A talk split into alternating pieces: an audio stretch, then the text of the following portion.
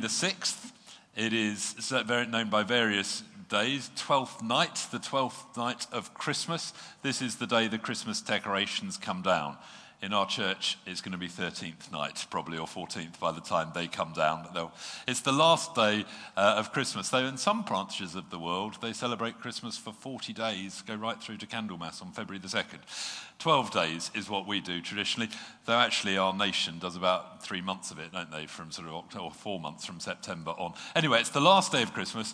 It's also known as the Feast of Epiphany. Epiphany, a long word that means appearing or showing.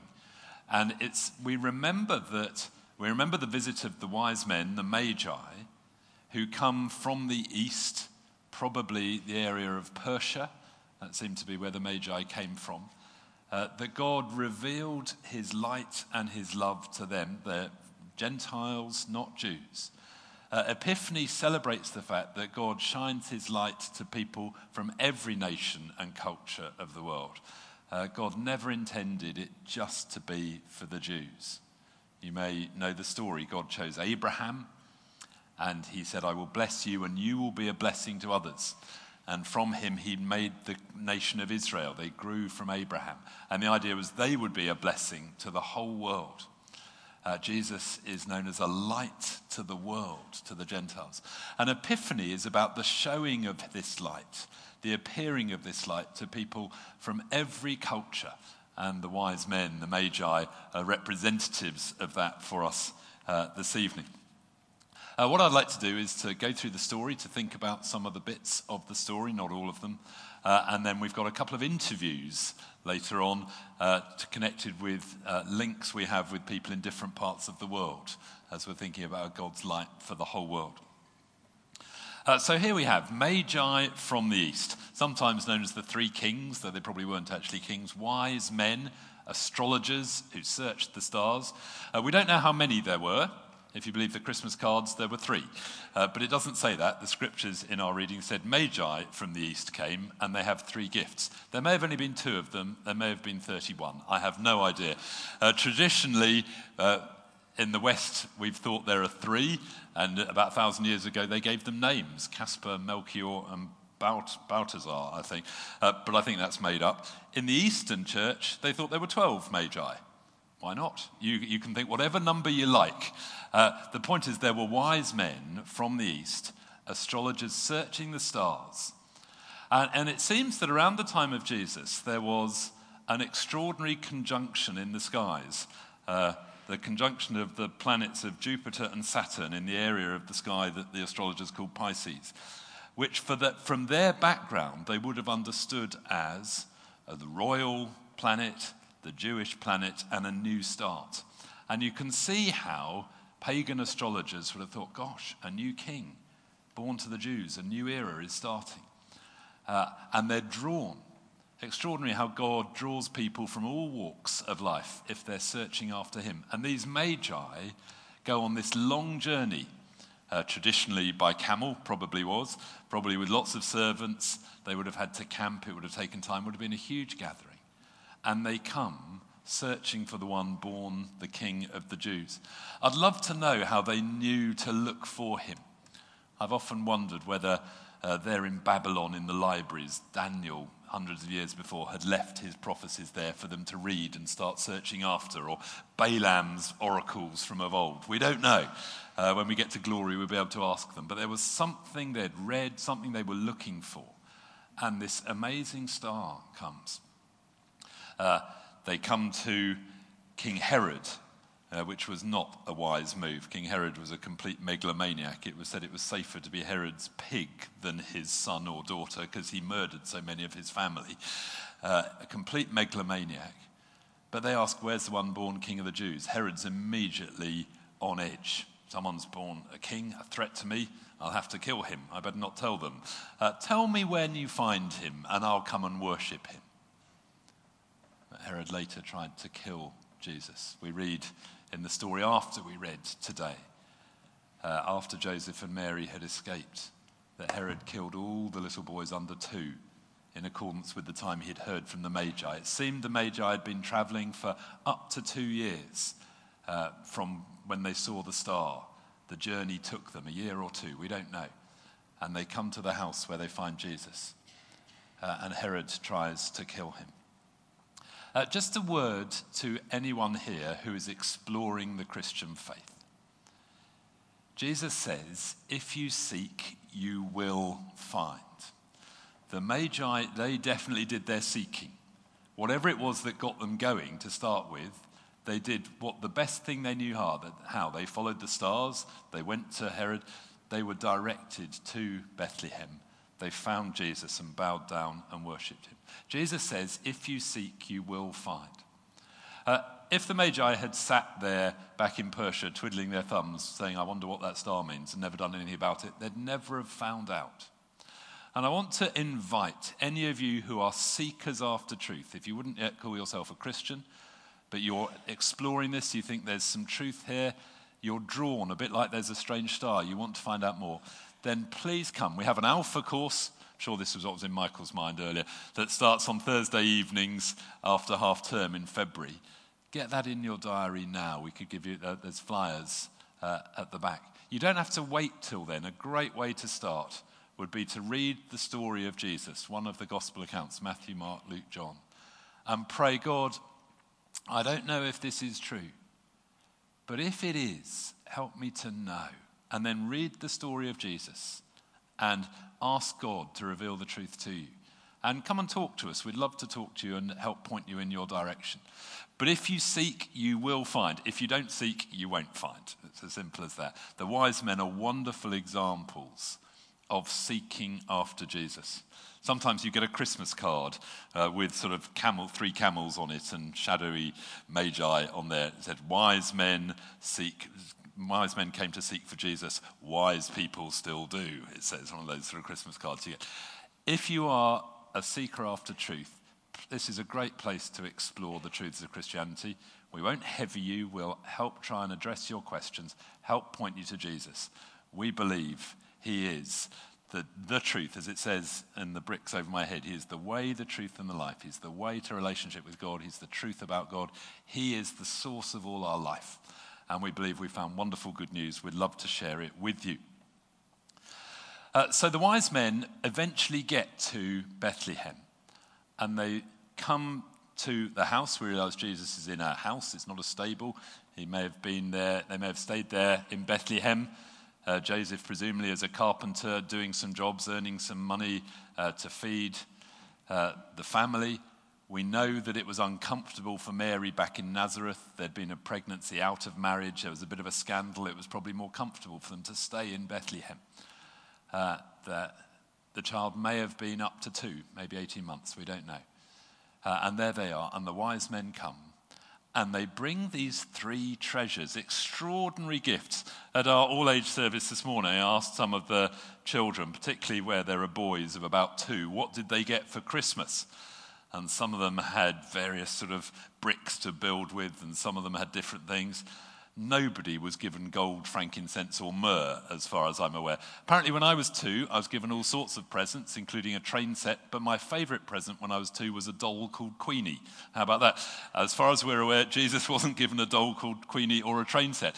He was given gold and frankincense and myrrh. Ridiculous presents for a toddler, and yet extraordinary symbolic. Christians have always seen in these gifts uh, symbols of who Jesus was. Gold because he is a king. Jesus came to be the Messiah. The Messiah was the King of the Jews. Uh, in Old Testament days, there was this looking forward to a day when God would send a great king born of David's family who would restore the kingdom to Israel uh, this figure became known as the Messiah, and they looked forward to the day. There was a lot of messianic expectation at the time of Jesus, people wondering, will God send his Messiah? They were overrun by the Romans at the time. They thought the Messiah would come and kick out the Romans and restore the glory days to Israel. Jesus didn't come to be that sort of king. He came to be a king. His kingdom is a spiritual kingdom, not like the United Kingdom, that's a geographical kingdom, or the European kingdom, or any other uh, nation kingdom if you bow the knee to Jesus as your king, you are included in his kingdom. The gold is there from these magi, these sort of strange, princely, maybe rulers, maybe astrologers, we don't quite know exactly who they were. But they bow before him. They see in him uh, something from God that is more than they could imagine. He is the King of kings and Lord of lords. Uh, the best definition I know of being a Christian is to live with Jesus as my Lord or Jesus as my King. Uh, if I don't do that, I'm going my own way. To go my own way, uh, the Bible calls sin, and that separates me from God. Uh, to repent of my sin, I come back to bowing the knee to Jesus as Lord. Uh, some Christians make the mistake of wanting God's forgiveness, but not wanting to live with Jesus as Lord. And there'll be some of you here with that tension in your life. I lived my teenage years like that. I'd grown up in a Christian home. I believed all this was true. Uh, I went to a very small little village church, uh, which was rather boring. My dad was the vicar, and I let him know uh, how boring I thought it was. Actually, my kings, let, my, my, children let me know how boring they think St. Paul's is, but they have no idea uh, in the sort of Dibley village that I grew up in. I went to Scripture Union camps each summer, and there I experienced something of the wonder and living relationship of Jesus. But it wasn't till I was 18 at university that I bowed the knee to Jesus as my Lord. I believed it was true, so I thought I need to follow his way. I did not expect the joy that came with Jesus as Lord. My teenage years had been a bit miserable. Uh, I, at school, I wasn't really known as a Christian but I wasn't happy not being a Christian. I knew it was true. I was torn two ways. It was a bit like there was one time uh, I was in the opposition end of a football match uh, among supporters of the rival fans. And my team scored, and I didn't dare cheer because I didn't want to be beaten up. And my teenage years felt like that. And it was miserable. And I always say if you want to be miserable, the best way I know how is to be a half hearted Christian. But to bow the knee to Jesus as Lord is the route to joy and peace. It's also the way to lots of trouble and adventure, but there is an inner peace and joy.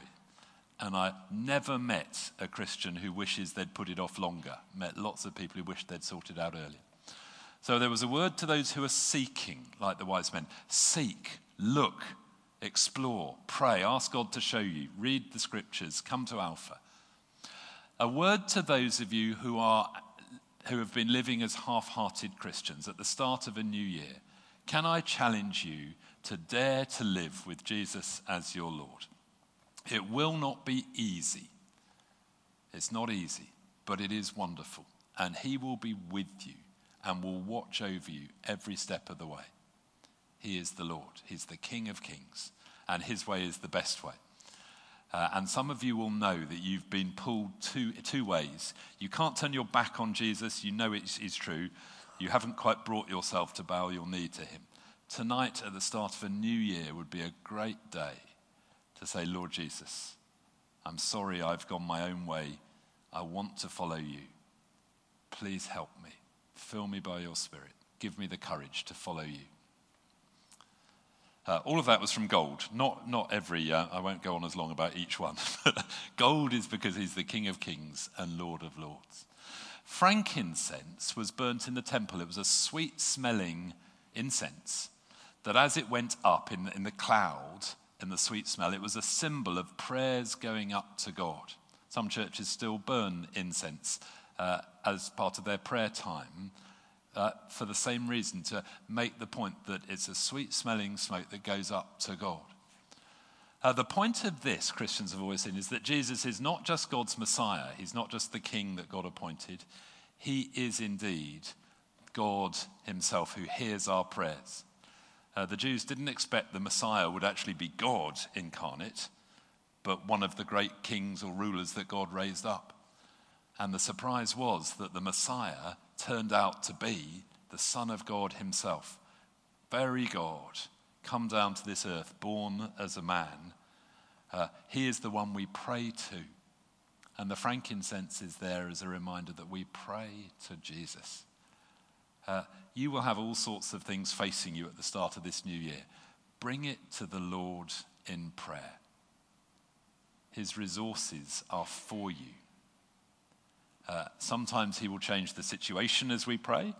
Sometimes the situation won't change, but he will give us the resources to face that situation. But he will always listen. Gold because he's a king, frankincense because he's God. Myrrh was used to anoint the dead. Strange gift to give to a little boy of one or two. But it pointed forward to the fact that Jesus came to be our Savior, and ultimately, the supreme moment was when he died on the cross and rose again. Myrrh was there pointing forward, even in his early toddler days, to the fact that he would die on the cross. Our service of communion this evening, as we break bread and pour wine, reminds us uh, of Jesus. Jesus told us to remember him by breaking bread, by pouring out wine. When he died on the cross, he paid the price for all our sin. Whoever you are, whatever you've done, Jesus has paid the price for it and he offers you forgiveness to be washed clean. When we baptize someone, they're washed clean in water on the outside. It's symbolic because God washes us clean inside. Uh, it's a wonderful thing. Whatever you've done, everybody's in the same boat. No one's been perfect. No one deserves relationship with God. No one's so bad that they can't be forgiven. And whoever you are, whatever you've done, there is forgiveness and a fresh start. Uh, and in these symbols of gold and frankincense and myrrh, we see rich theology. Jesus is the King of kings, He is the Lord of lords, He is very God, and He came to die for us out of His great love for us. If you're a seeker, seek as the wise men did. If you've been half hearted, be half hearted no longer. Tonight, bow the knee to Jesus as Lord. If you're a Christian, a follower of Jesus, listen for him. I love the fact that in the prayers, Adam gave us a time just to listen, to be still. We don't get very long being still in church, but you can take time every day to be still before the Lord. It is the best key to growing as a Christian is taking time every day to be still, to pray, to read the scriptures, to listen, to bring it to the Lord. Who knows what God will whisper to you in the stillness? Joseph is a good example of someone who listens to God's whispers. Uh, Joseph actually had God speak to him in a dream twice. You know the story uh, we had before Christmas. Mary's pregnant. He knows it's not him. He doesn't know who it is. He's resolving to divorce her quietly. He's a good man. And God speaks to him in a dream. Mary has conceived through the Holy Spirit. Don't be afraid to take her as your wife. The child will be called Jesus. God saves, is what Jesus means, because he will save his people from their sins. So Joseph did what God had said, and he took Mary as his wife. They traveled to Bethlehem. The baby was born. They stay there, and the wise men come. Must have been an amazing day. These men, these wise men come. These gifts of gold and frankincense and myrrh are given. They must be, when they've gone, they must be saying to each other, What do we do with this? what do we do with this? They probably weren't very big, these gifts, but very valuable. That night, I don't know if you uh, know the story. Can we put up from verse 13 onwards of the story, please, Dan? Dan asked me what verses I wanted. I said, I'm not quite sure, but uh, uh, from verse 13 onwards of the story, it will come up in a bit. Very good. After the wise men had gone, an angel of the Lord appeared to Joseph in a, dream. Get up, he said. Take the child and his mother and escape to Egypt. Stay there until I tell you, for Herod is going to search for the child to kill him. So he got up, took the child and his mother during the night, and left for Egypt. Joseph is an amazing example of following God's leading. He doesn't sit around and say, Well, let's, let's discuss that for a while and ask everybody what they think. If he had done that, he would have been there when Herod arrived and Jesus would have been killed. He follows the leading of God. If you are a follower of Jesus Christ, God will lead you and guide you. It will come in all sorts of different ways. You may be fortunate enough to have a dream. Usually, when God speaks to someone dramatically like that, there is a real danger or something particular. Uh, it may be in thoughts or nudges, it may be through pictures, it may be through friends. But if you're listening for the Lord, He will lead you and guide you. Supremely, He speaks through the scriptures. But Joseph listened and he followed. And off they went in the night, probably the night after the wise men had gone, and they flee to Egypt, taking with them these treasures, no doubt. Uh, I said this morning, uh, you get, used to get some Christmas cards. They haven't been around for a few years. I'm sure they will come again. What if it had been three wise women rather than three wise men? Have you seen these Christmas cards? They probably would have asked for directions and arrived on time and brought a casserole and cleaned out the stable. It would have been really helpful and practical. Instead of which, these men arrive late, uh, lost, and with these gifts that aren't much use to a toddler. And yet, these gifts were probably just what Joseph needed, because when they flee to Egypt with nothing, they have valuable resources that he could sell to buy carpenter's tools so he could set himself up as a carpenter, probably. Uh, and he was there for a few years until in another dream, God speaks to him and says, It's safe to come back. For some of you, the word of the Lord to you at the start of this year is take time to listen for the Lord and his leading. He will lead you, he will guide you, he promises to lead his people. You need to be listening. Joseph is a wonderful example of someone who follows the leading of the Lord. Uh, now, I said we'd do a couple of interviews as well, so it's not just me talking tonight.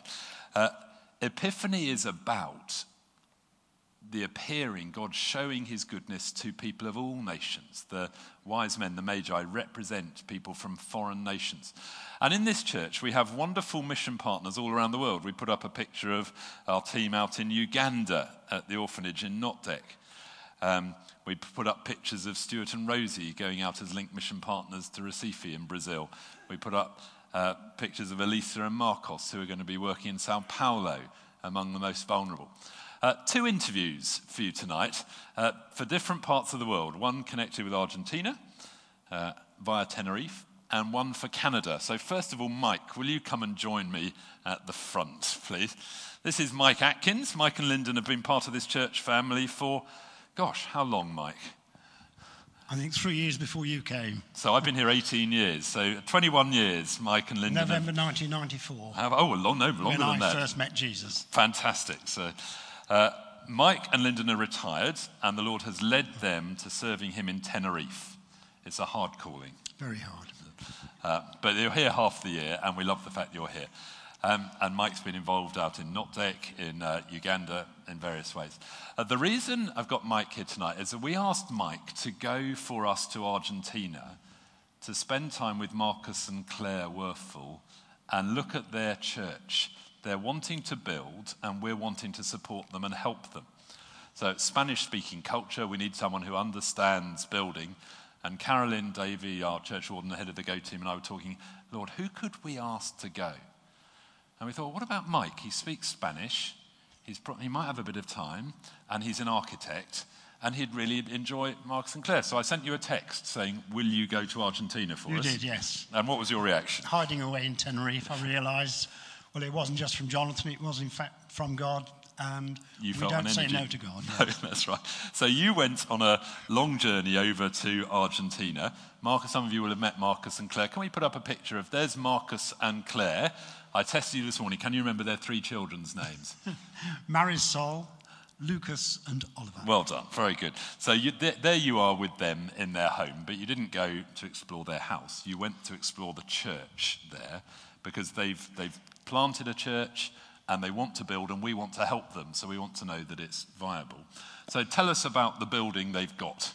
Well, the church they've got at the moment is an old building um, which they don't use very much. They use an upper room which is at the back of the church. We've got a picture of the front of it somewhere.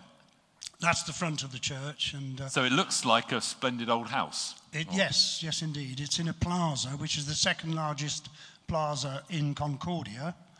Um, there's the street view, and the, the plaza is used seven days a week. So, So it's a really good location very good presence. Yes. And for those who are struggling with their geography, we've got some maps. Concordia is near Buenos Aires, About 600 miles north of Buenos Aires. Yeah, so near in Argentinian terms. Yes. but, but in, so they're in Argentina. So they are there, Marcus and Claire, and they've got this church, and it's a good location, but it needs an awful lot of work. It's dilapidated. That people have to walk through it to get to the upper room, which is in an, another small building at the back. And the, how many people can they get in there? They can get in 60, maybe 70 with standing room. In So we've got a picture of the church. So that's. There they are, There they 50 are, or that's- 60 people there. That's about the size of the room. Which is absolutely wonderful. Ten years ago, this church didn't exist, and Marcus Correct. and Claire Yes. planted this church. Yes. But they have a vision for it to grow. They have a vision. They have lots of groups, um, football groups, mums and tots groups, toddlers groups, the a young age group, which is 18 to 30. And then they, but they have to do events somewhere else. they did an event on the Sunday before Christmas, which was they had to use a local hotel. They had a meal there and music, and had 200 people attending. So there's tremendous potential. So we sent you out there to say, is doing this this building up? Is it a good building? Is it feasible? And is there any chance of it happening soon? Well, I also met with builders and architects out there and, and conversed with them. And yes, it's possible. And yes, it's within a good price range that can be done. And And they, they had a builder, Juan, is it? Juan was the builder. Who's yes. part of the part of the church. Eduardo was, that's right. And Eduardo was the, the architect. And through it all, you felt a call to be involved. So you're going to carry on. I'm carrying on as their consultant and consultant for the Go team as well.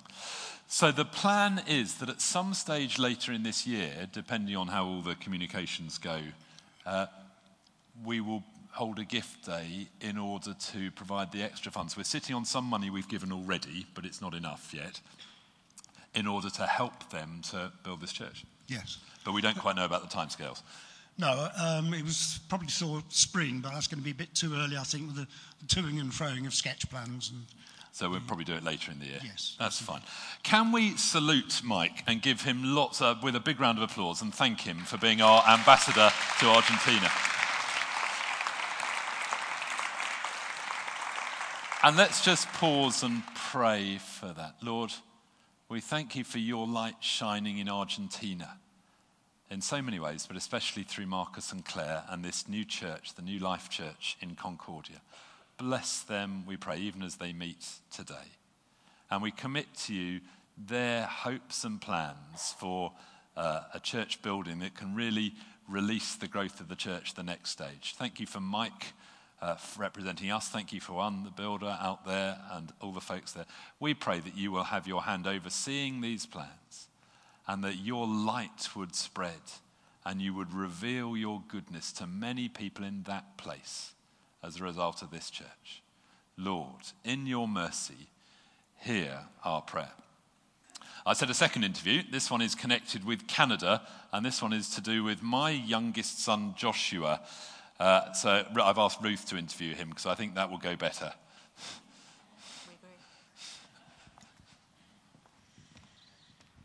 Hi, Josh. Hi, Ruth. So, Joshua, you've been coming to this church for quite a while, haven't you? Too long, yes. Too um, long. 18 years. 18 years. And how old were you when you started? 10 days when we moved to Leamington. 10 days old. Yes. So you've done a bit of growing since then? You A haven't. little bit, yes. Right, yeah, thank you for that. Cheeky. And so you're flying off to Canada on, On Wednesday, and that's in how many hours? 64 hours and 20 minutes, not counting. Not counting, no. So you've got that on your phone, haven't you? A countdown. Yes, we've been, there for a while. So I think we've got um, a couple of pictures, haven't we? We've got a picture up on the screen of exactly where you're going. Yeah, so you can talk us um, through that. As you can see, no prizes for guessing I'm off to Canada. If we uh, move on to the next one, please, perfect. So we're flying to Calgary, which is the nice red dot, and then the purple dot is where we're going to be staying for three months. So I'm heading off with a gap year charity called Soul Edge, and we're going to be staying in a town of Herbert of about 800 people in the middle of nowhere. Um, so it's three months of discipleship, um, theology, loads of time in the Bible, loads of time in worship, and that's just kind of training um, me and the other 10 of us who are, who are doing this. And then for the next two months, for the final two months, we head up north uh, to the blue marker to a little village called Pelican Narrows, which is going to be freezing, frankly. Um, but yeah, they're on mission, working in schools, working in their church, doing kids' groups, practical projects, classic Christian gap year things, really. Excellent. So I think we've got a short video clip of um, just to sort of highlight some of the stuff you're going to be doing. Yeah.